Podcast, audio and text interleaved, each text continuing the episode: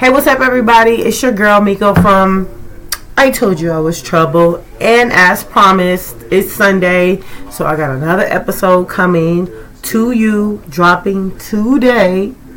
So, on today's episode, I got Delanie Walker on the show. We're talking about all things demon vibes, how he came up with the idea while he started his YouTube channel. If you guys haven't checked out Demon Vibe, you should. It's an awesome channel on YouTube. So, yeah, let them know, Delanie. Yeah, watch her, check her out on Spotify, Anchor. Um, she's also on Google podcast and all that jazz. So, yeah, so, yeah, Delanie just let y'all know where y'all can find me at. So, yeah, make sure you guys are staying tuned. We're dropping today.